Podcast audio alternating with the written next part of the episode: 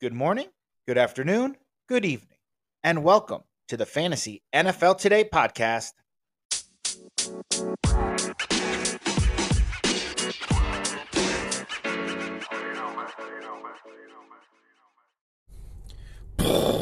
Breaking news! JP Sticco buys the Commanders for a pack of combos and a half drink and Gatorade. What is going on in Washington? Does somebody want to tell me what's going on in Washington? We got two bids way, way above what I think the Commanders are worth. But I was listening to a popular sports talk radio here in Charleston, and they were talking about how, you know, these owners of these teams are not owning for profit. They are owning to run a sports team. So what that tells me is the price of these teams are going to go up and up and up. We're going to see something of north of 6 billion dollars sooner rather than later. But that is not what this podcast is going to be about or what this podcast is on. This podcast is solely going to be about Lamar Jackson. We're going to talk about his tweet. We're going to talk about John Harbaugh's thoughts, and we're going to talk about some teams that I feel could be very, very interested in the once MVP, who is extremely capable of bringing his team to the Super Bowl. If you're ready, I'm ready. Let's roll.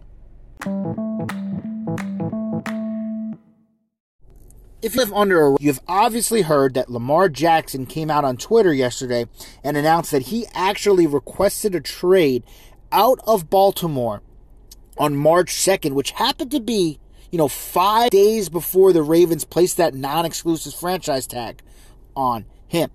So, what that basically means is Lamar Jackson is going to be owed 32.54, I'm sorry, million on his tender if and when he ultimately signs it. The deadline for Jackson to sign this multi year contract is July 15th. So what a team could do is they can swoop in and they have to give Baltimore at least two first round picks as well as some as well as pay Lamar Jackson the money that he wants.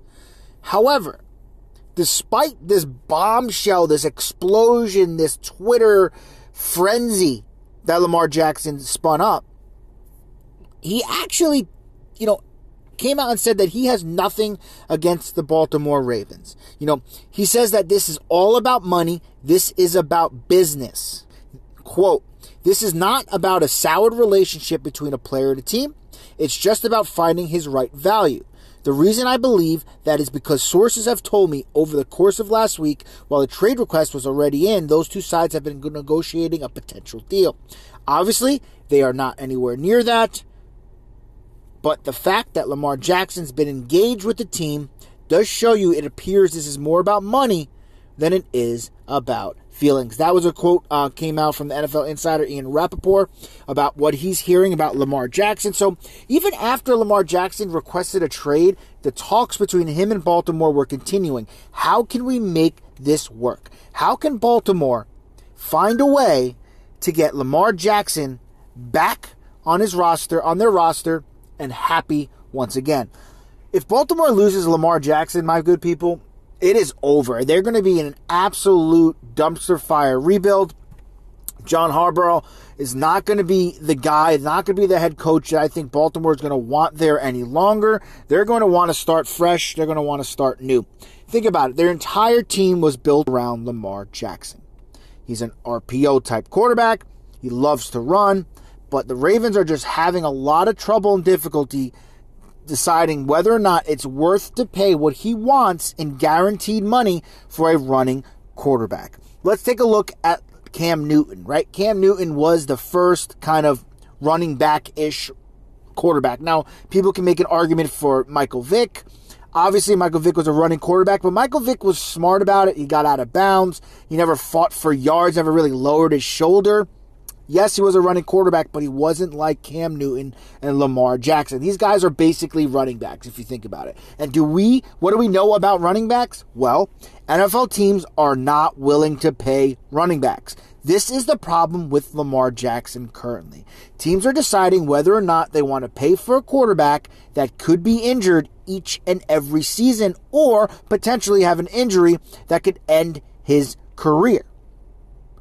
Couple of knee injuries on Lamar Jackson is going to hurt his career. So, are teams willing to give him the guaranteed money that he is looking for? The news um, broke. The Twitter went out like seconds before John Harbaugh was ready to, you know, answer questions from the media during his press conference at the NFL owners meeting. So Lamar Jackson had this thing all planned out. He wanted to put John Harbaugh on the spot. Um, but John Harbaugh has a lot of optimism that he's going to resign Lamar Jackson. And I quote, I do, Harbaugh said when asked whether he thought Jackson would be the Ravens starting quarterback come week one. I'm pretty fired up about Lamar Jackson, and I can't wait to get back on the grass and go to work. I am confident that that's going to happen. I don't know if anybody's told John Harbaugh yet. Um, I, I don't think Lamar Jackson's coming back to the Ravens. Um, I don't think he's playing whether um, on this exclusive franchise tag. He's not dumb enough to do that. I think he's going to wait and get what he wants. So if Baltimore wants to pay what he wants, he'll come back. But it just doesn't seem like they're going to do it. So I was looking, doing some research. So I, I pulled up some, you know, uh, procedural, you know, notes in the NFL guidelines. So number one, according to Article 9, Section 3 of the NFL Collective Bargaining Agreement, the Ravens cannot receive trade compensation of more than the CBA mandated two first round picks. So if the Ravens say, okay, I want to trade Lamar Jackson, but Lamar Jackson has already signed that exclusive franchise tag, the Ravens cannot get more than two first round picks for Lamar Jackson. That is wild, right?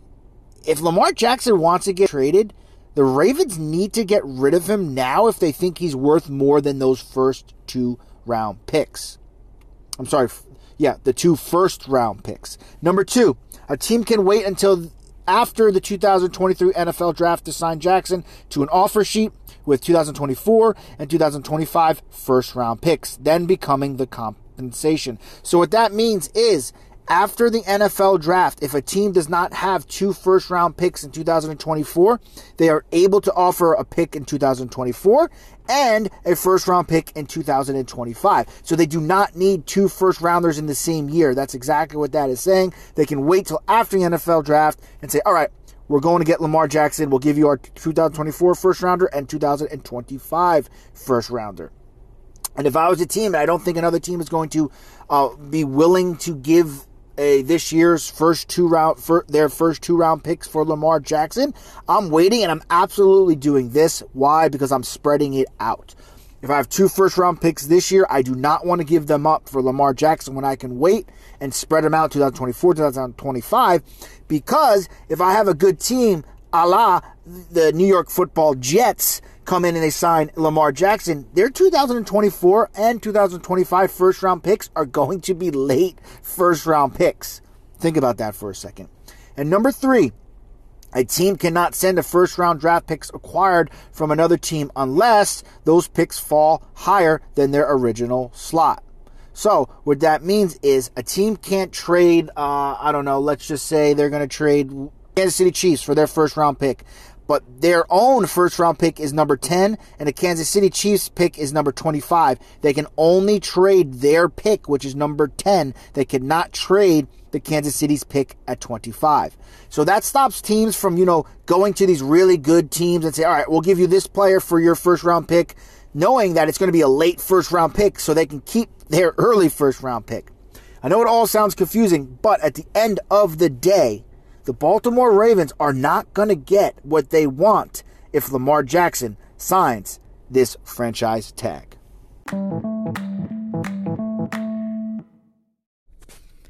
Yeah, just just to be clear here about what I was saying, you know, the team doesn't need to have two 20, 2023 first round picks.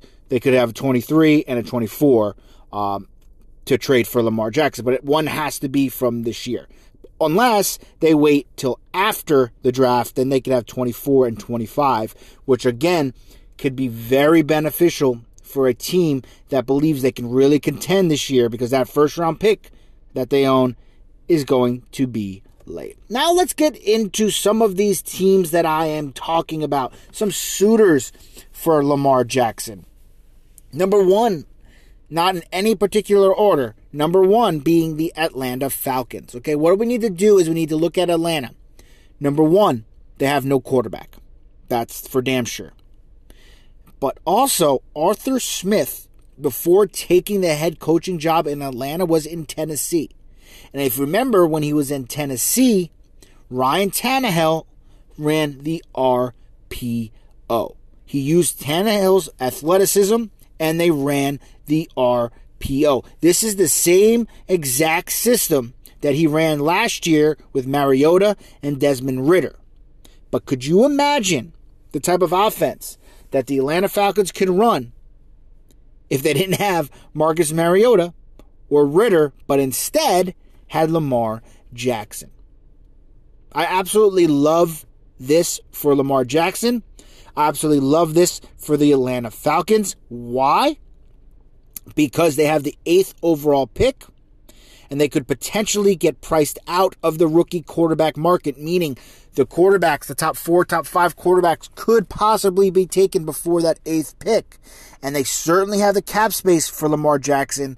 So this really could be the move for Atlanta. If they think that those quarterbacks that they want are going to be off the board while they're sitting there at eight, I would absolutely jump on Lamar Jackson if I was the Atlanta Falcons. Number two, the New York football Jets. I understand they want Aaron Rodgers. I get it. I understand it. I, I get why he's uh, multiple MVP winner, Super Bowl winner, one of the best quote unquote quarterbacks of all time. Last year, the Jets had competent quarterback play, right? From young quarterbacks. Now, competent means they got they went out there and they played. They weren't very good. Okay, they got the job done sometimes, but failed more often than not. They have an extremely young team. The New York Jets are very young. Their skill players are young. Their defense is great. So, if I was a New York football Jets, your window is now. Why not go after a young athletic quarterback, Lamar Jackson, and contend for multiple, multiple years for multiple Super Bowls instead of going after Rodgers, who may give you one year. Think about that for a second. Aaron Rodgers may give the New York Jets one shot at a Super Bowl.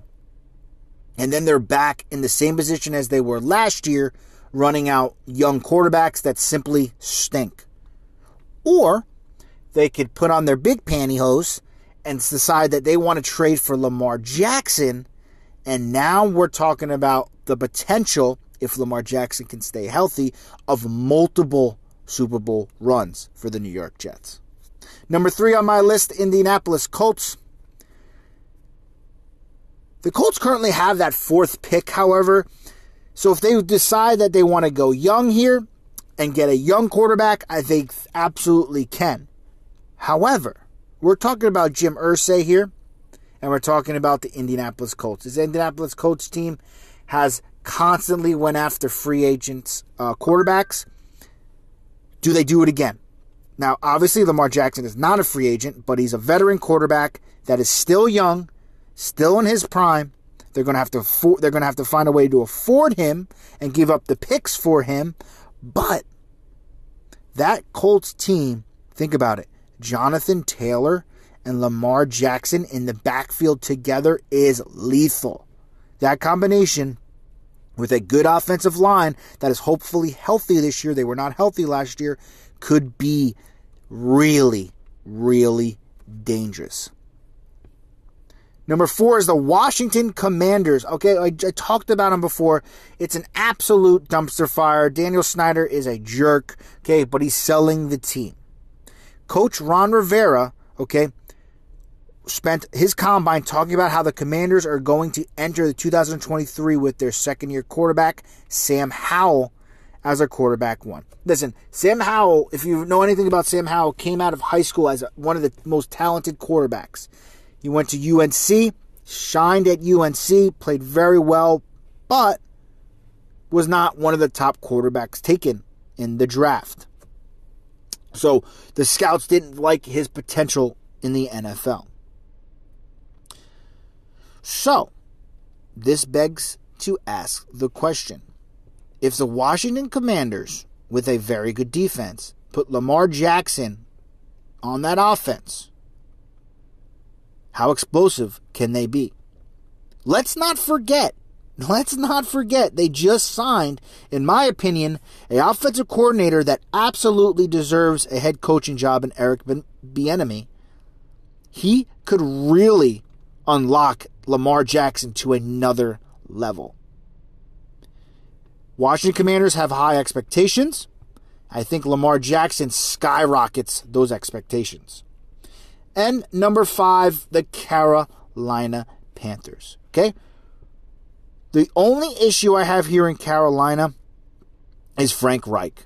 Okay? He loves developing quarterbacks, right? Think about 2017 for the Eagles. He turned Carson Wentz into an MVP. However, Carson Wentz got a knee injury, and down went his career from there. They also have coaches Thomas Brown, Parks Frazier, Deuce Staley, and Josh McCown, who all are talented offensive minds. I don't see the Carolina Panthers going after Lamar Jackson. I think they go young. I think they get a young quarterback and they build around the young quarterback and shape and mold him into the quarterback that they want to lead this Panthers offense. Oh, I do have one more team. I, I, I have to throw this team out there. Okay? This is kind of like one of my bonus teams. Okay? The New England Patriots. I have, you know, I was doing a lot of research on this and I found one story um, where uh, the writer of the story was at the combine and he noticed that the Patriots beat writers were in attendance for all the top rookie quarterbacks coming out in this year's draft. Now, many of you may seem, oh, whatever, they're just there to listen, blah, blah, blah. But beat writers usually don't stick around for all, I think it was four or five of the top quarterbacks because they have other things they need to be doing and other beats they need to be following and other players they need to be bothering because something's up. I smell something fishy here. The Patriots obviously if this is the case, don't trust Mac Jones. Um, year two was a setback for Mac Jones. He had a pretty good rookie year, but he just took a step backwards in year two. So, it begs to ask the question Do the New England Patriots go after Lamar Jackson?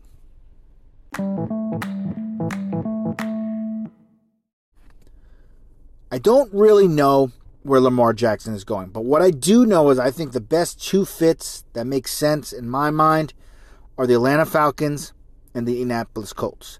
I could also see the New York Jets being big time contenders if this Aaron Rodgers thing doesn't doesn't work out the way they want it to. They can just pivot real quick and pull the trigger because I think they need to contend now. Their window is open. They need a top tier quarterback that will put a bow on this episode. I hope you guys enjoyed the Lamar Jackson talk.